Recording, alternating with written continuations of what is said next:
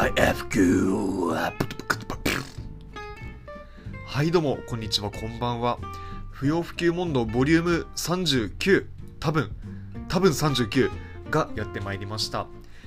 今日はいつもと違って、えー私一人でお送りしております。トマケンです。よろしくお願いいたします。えーいつもはですねポポアルージョさんと一緒にこの番組をやっているのですが今回は、えーソロでやらせていただこうかと思っております。前回に引き続きですね今回も映画評論をやっていきます。でこれは別に最新の映画を評論していくというわけではなくてですね年代やジャンルに限らず僕が気になった映画語りたいと思った映画を語るという企画になっています。映画ってやっぱりそのいろんな見方というか読み解き方受け取り方みたいなものがあると思うのでその一つの角度としてトマケンはこうやって見てるんだということを感じながら聞いていただければと思います。題して FYF 級的映画評論。はい、えー今回見た映画は皆さん懐かしいと思います、えー劇場版ポケットモンスターミュウツーの逆襲。これは見たことある方も多いんじゃないでしょうか。この映画は1998年に公開されていましてポケットモンスターいわゆるポケモンの記念すべき初の映画化作品になっております。で本当どうでもいいんですけどあの僕の記憶が正しければ僕が人生で初めて映画館で見た映画でして同時に人生で初めて泣いた映画でもあります。それをね30歳になった今改めて見てみるとまあいろんな発見といろんな問題提起が見えてきて子供向けの映画ではあるんだけども大人が見てもやっぱりこれは見応えのあるいい映画だったんだなと思わされました。でどういう話なのかをまず説明していきますと、えーおなじみの悪い組織ロケット団がですね、えー幻のポケモンであるミュウの化石をもとに最強のポケモンミュウツーを作り出します。つまりミュウツーは人工的に生まれたポケモンなんですね。でミュウツーはその自らの不自然な生い立ちからですね自分の存在意義というものがよくわからなくなっちゃうんです。で彼にとっては自分という存在はミュウというポケモンのいわゆるコピーなんですね。じゃあコピーの存在意義って何なんだろうという問いとだんだん向き合うことになるんです。ただ一つ分かっていることは自分は最強のポケモンであるということだけなのでそこでミュウツーはちょっとこじらせちゃってコピーはオリジナルより強いんだ。そしてオリジナルのポケモンたちを牛耳っている人間たち。まあこれは後ほど説明しますけどそんな人間たちよりも強いんだということを世界に示すことでコピーである自分の存在意義を確立させようさせようとするんですね。そこで自分だけじゃなくて、えーいろんなコピーポケモンをガンガン作ってですね、えーガンガン戦わせてそれぞれがオリジナルよりも強いということを証明させようとするんですね。そこに主人公のサトシたちも巻き込まれていってそれが大きな戦いへと発展していくと。果たしてサトシたちはミュウツーの暴走を止められるのかみたいな話です、えーまずこの映画を見ての全体的な印象というか感想としてはこれはあのバカにする意味じゃなくてあの純粋に捉えてほしいんですけど道徳のお勉強的な作品だなと感じました。つまり映画が持つメインのメッセージ自体は子供たちに向けられたものなんですね。ターゲットは普通に子供たちなんです。で先ほどの僕の説明だとちょっと硬く聞こえたかもしれませんが要するにね結論。コピーもオリジナルもポケモンも人間もみんな同じ命だよ。同じ生き物だよ。命に価値のあるとかないとか存在意義のあるとかないとかっていうのはないんだよという話になってるんですね。でこれはそのまま我々が住む現実の世界でいうところの人間と動物あるいは植物たちとも同じであると言えますよね。この地球には人間以外にもいろんな動物とか植物とか、まあ、あるいは同じ人間でもそれぞれいろんな違いはあるんですけど結局みんな同じ命を持っていて同じ生き物というくくりであると。だから他者と平等にフラットに互いにリスペクトをすることが大事なんだよという道徳が直接的なメッセージとしてこの映画が僕たちに主張してきていることなんですね。そういう意味でまず、えー映画の印象としては道徳のお勉強だなと感じました。ただこの映画はそれだけじゃなくて結構多面的な見方ができます。例えばミュウツーの行動原理。あの先ほど先ほど説明したミュウツーの行動というのはこれは完全に我々人間でいうところのアイデンティティの芽生え自己の芽生えなんですよね。我々人間も大なり小なり誰でも経験してることなんですよ。例えば中学生の時とかね自分はこのクラスの中でどんな立ち位置なんだろうとかどこにいればいいんだろう誰の誰と一緒にいればいいんだろうとかそのためにちょっと無理してこんなことをしてみようみたいなことって誰でも経験あると思うんですけど、まあ、そんな感じであの例えばこの映画の中のもうあの超有名なセリフ「ここはどこだ私は誰だ」というセリフがね象徴しているようにこの物語はミュウツーが自分のアイデンティティの確立を目指すというミュウツー自身の成長端でもあるんです。でミュウツーはこの映画を通してあの最初から最後の方まで俺って何者なんだろうこの世界は何なんだろうというモヤモヤとイライラみたいなものをずっと抱えていてで戦いによって最強であることを示すということが納得を得る唯一の方法みたいに考えるんです。俺にはこれしかない戦いしかない世の中も全て戦いなのだみたいなね。だから要はあのこじらせてるんですよ本当に。まただミュウツーがそういうこじらせ方をしちゃうというのもなんかわかるというか、まあ、彼はいわゆる作られたポケモンコピーポケモンでして生まれた瞬間から凄まじい頭脳と能力を持っているわけなんですね。でそんな彼の目に最初に映っていたのはロケット団という悪い組織なんです。どう悪いかというと、まあ、ポケモンを使ってお金稼ぎをしようみたいな人たちなんですね。だからその光景がですねロケット弾に囲まれて生まれたミュウツーの目にどう映っていたかというとポケモンは人間のしもしもべのような存在であってミュウツーは最強のポケモンを作りたいという人間たちのエゴから生まれたんだという風に見えていていたんですミュウツーには。そんなことをもう最初から突きつけられるんですね、まあ、ただ実際はね実際にロケット弾以外の外の世界ではどうなっているかというとそれはまさしく主人公のサトシたちのように人間とポケモンが割とフラットに共存しているということがほとんどなんですよ。でもそんな様子とは全く対照的なもうポケモンにとっては理不尽な世界で生まれてしまったわけなんですミュウツーは。だから自分という存在に強い疑いを持つんですね。え俺って人間の奴隷なの？何なの？えじゃあポケモンって何なの？みたいなね。それが彼の行動原理になっていくんですね。で僕が面白いな面白いなと感じたのはあの最初の方でですねあの彼はアイデンティティを模索するのと同時に世界中のありとあらゆるものに疑問を持つんです。人間って何だろうとかポケモンって何だろうという疑問もそうなんですが例えば太陽って何だろうとか風って何だろうとか涙って何だろうみたいなこの世の全てに全てにこれって何だろうみたいな問いを抱くんですね、まあ、これは最初の方だけなんですけどね。でこんな感じで世の中のありとあらゆるものに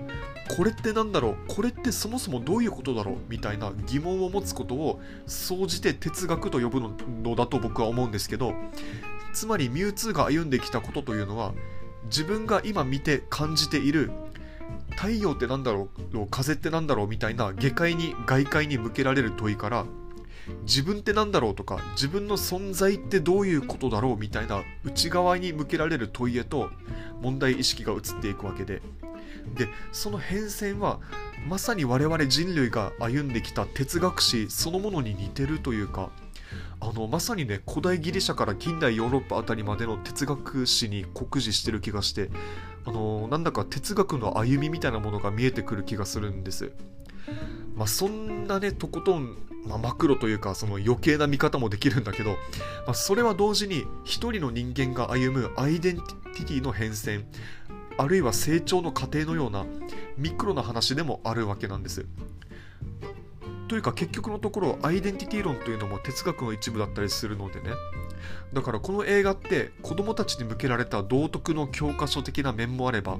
あというかそれが明らかにメインなんですけど、まあ、一方で哲学というものを示唆表現したちょっと大人向けなちょっと難しい面もあるんです。っていう感じで、まあ、こんな話をするとね、まあ、いやいやトマケンそれはさすがに考えすぎでしょうとか。子供向けの映画にそんな哲学の要素とかさまたトマケン大げさなこと言ってカッコつけて顔もキモくてみたいに思うかもしれませんのであのそこはちょっと先に、まあ、セルフカバーというかセルフフォローというかさせていただきたいんですけどこれはねこの映画を見てもらうと分かるんですけど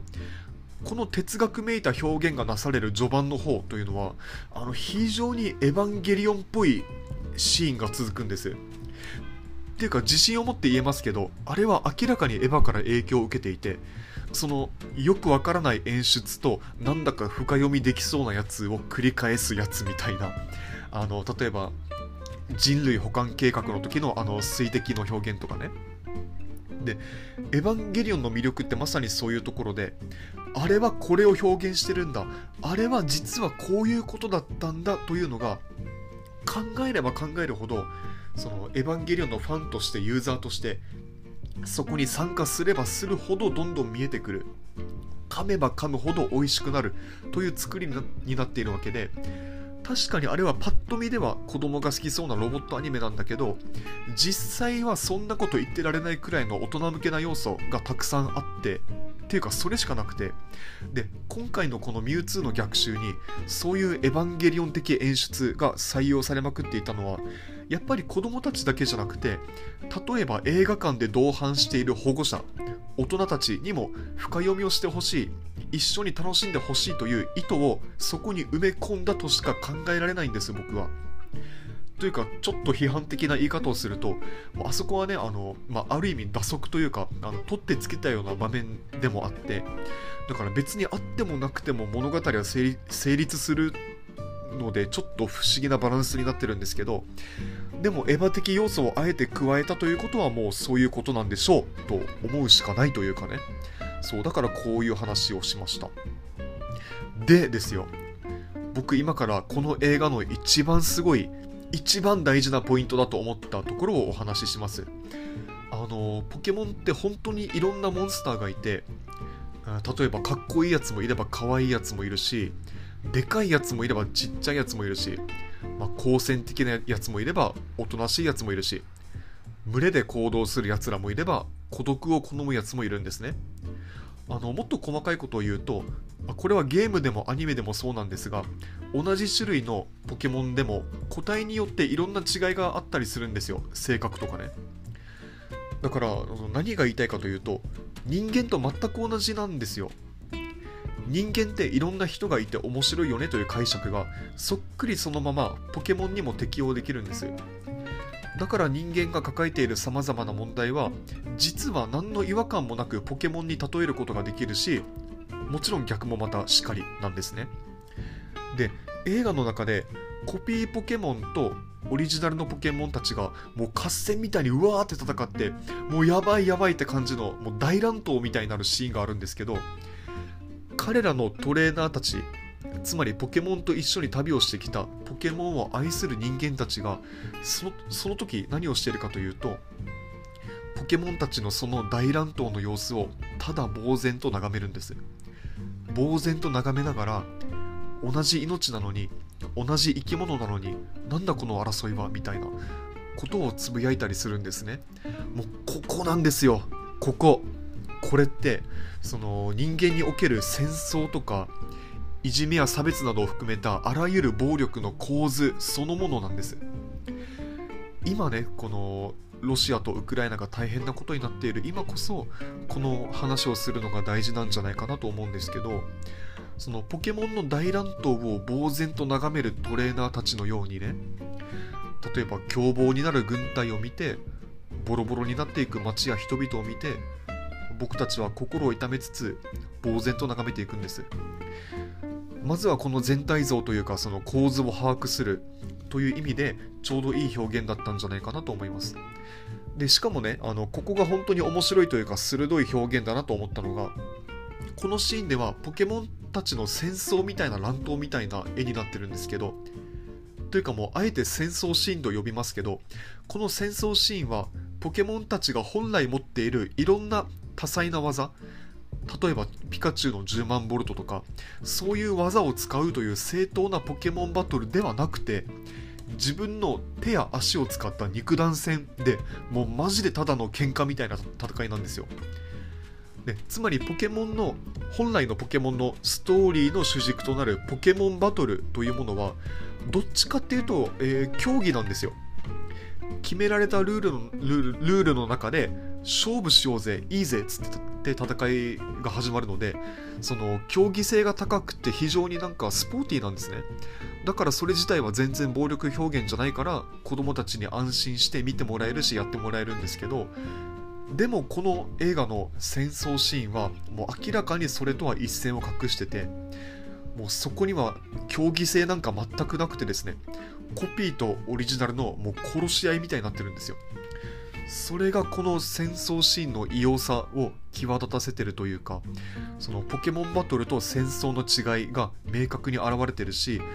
戦争の虚しさとか、まあ、そういうメッセージ性が強く表現されているという効果があるんですね。でつまりこの映画を見る子供たちにどう伝わらせようとしているかというとポケモンバトルって頑張って育てて頑張って覚えさせた技とかで戦う競技なんだけどこの映画の戦争シーンはそれとはなんか違うよね。なんか変だよね。でも実は人間も結構似たようなことをたくさんしてるよね。なんでだろうね。というメッセージが込められている。と僕は思いました。でもそろそろ締めに入りますけど、まあ、戦争は良くないよ悲しいからとかいじめは良くないよ傷つくからみたいなのはもちろん死ぬほど大事な道徳絶対に怠ってはいけない教育ではあるんですけど一方で正直な話戦争とかいじめとか暴力というものが体感としてなかなかストレートには受け取りづらいイメージがしづらいというハードルってあるじゃないですかあの特に体験してない人たちにとってはまあ、そうだと思うんですけどあのこれは多分全ての平和学習とか道徳学習とかがもうどうにか頑張って乗り越えようとしてきたハードルだと思うんですね。まあ、学習する年齢とかにもよるかもしれませんけど、まあ、例えばよく言われるのが戦争を知らない若者たちにどうすれば戦争の悲惨さを伝えて将来戦争をしない方向に持っていけるかみたいな話があったりしますよね。でこれは憶測なんですけどまだそういう想像がしづらい子どもたち物事に対する解像度がまだ荒い子どもたちにとってはいざそういう平和学習とか道徳学習をさせようとした時に実際の例えば戦争の映像資料とかを見せるというのはですねもちろんそれが一番大事なんですけどもしかしたらそれよりもポケモンに例えた方が受け取りやすい場合もあるかもしれないなと思ったんです。その大好きなポケモンが大好きなピカチュウがねあんな虚しい戦いでボロボロになっていく様子を見るというのはあのマジで30歳の僕でさえなかなか来るもんがありました。そうだから最初の方で僕はこの映画のことを道徳のお勉強だと言いましたけどこれは別に比喩でも何でもなくですねあの一つの教材としていいんじゃないかなと思うんですよ。どうしてポケモンは戦うんだろう？どうして人間は戦うんだろう？というのは僕たち大人にとってもなかなか難しい問いではありますけどそれを考えるきっかけとしてもですね子供たちにとってもいい映画だと思いますしもちろん我々大人にとっても学ぶところの多い作品なんじゃないかなと思いました。ということで、えー、僕の評論はここら辺で締めさせていただきます、えー、長い話になりましたがお付き合いいただきありがとうございました。あと、前回言おうと思っててちょっと忘れてたんですけど、あの、もし評論してほしい映画とか、そのポポさんと一緒に議論してほしい映画があればですね、あの、全然気軽に教えていただきたいです。あの、番組概要欄にメールフォームを置いてますので、そこから送っていただくか、Twitter で、ハッシュタグ FYFQ、ハッシュタグ FYFQ でツイートをしていただければ、えー、見ますので、まあ、映画でもご意見ご感想でもね何でもお待ちしていますのでぜひぜひよろしくお願いいたします。それではまた次回お会いいたしましょう。さようなら。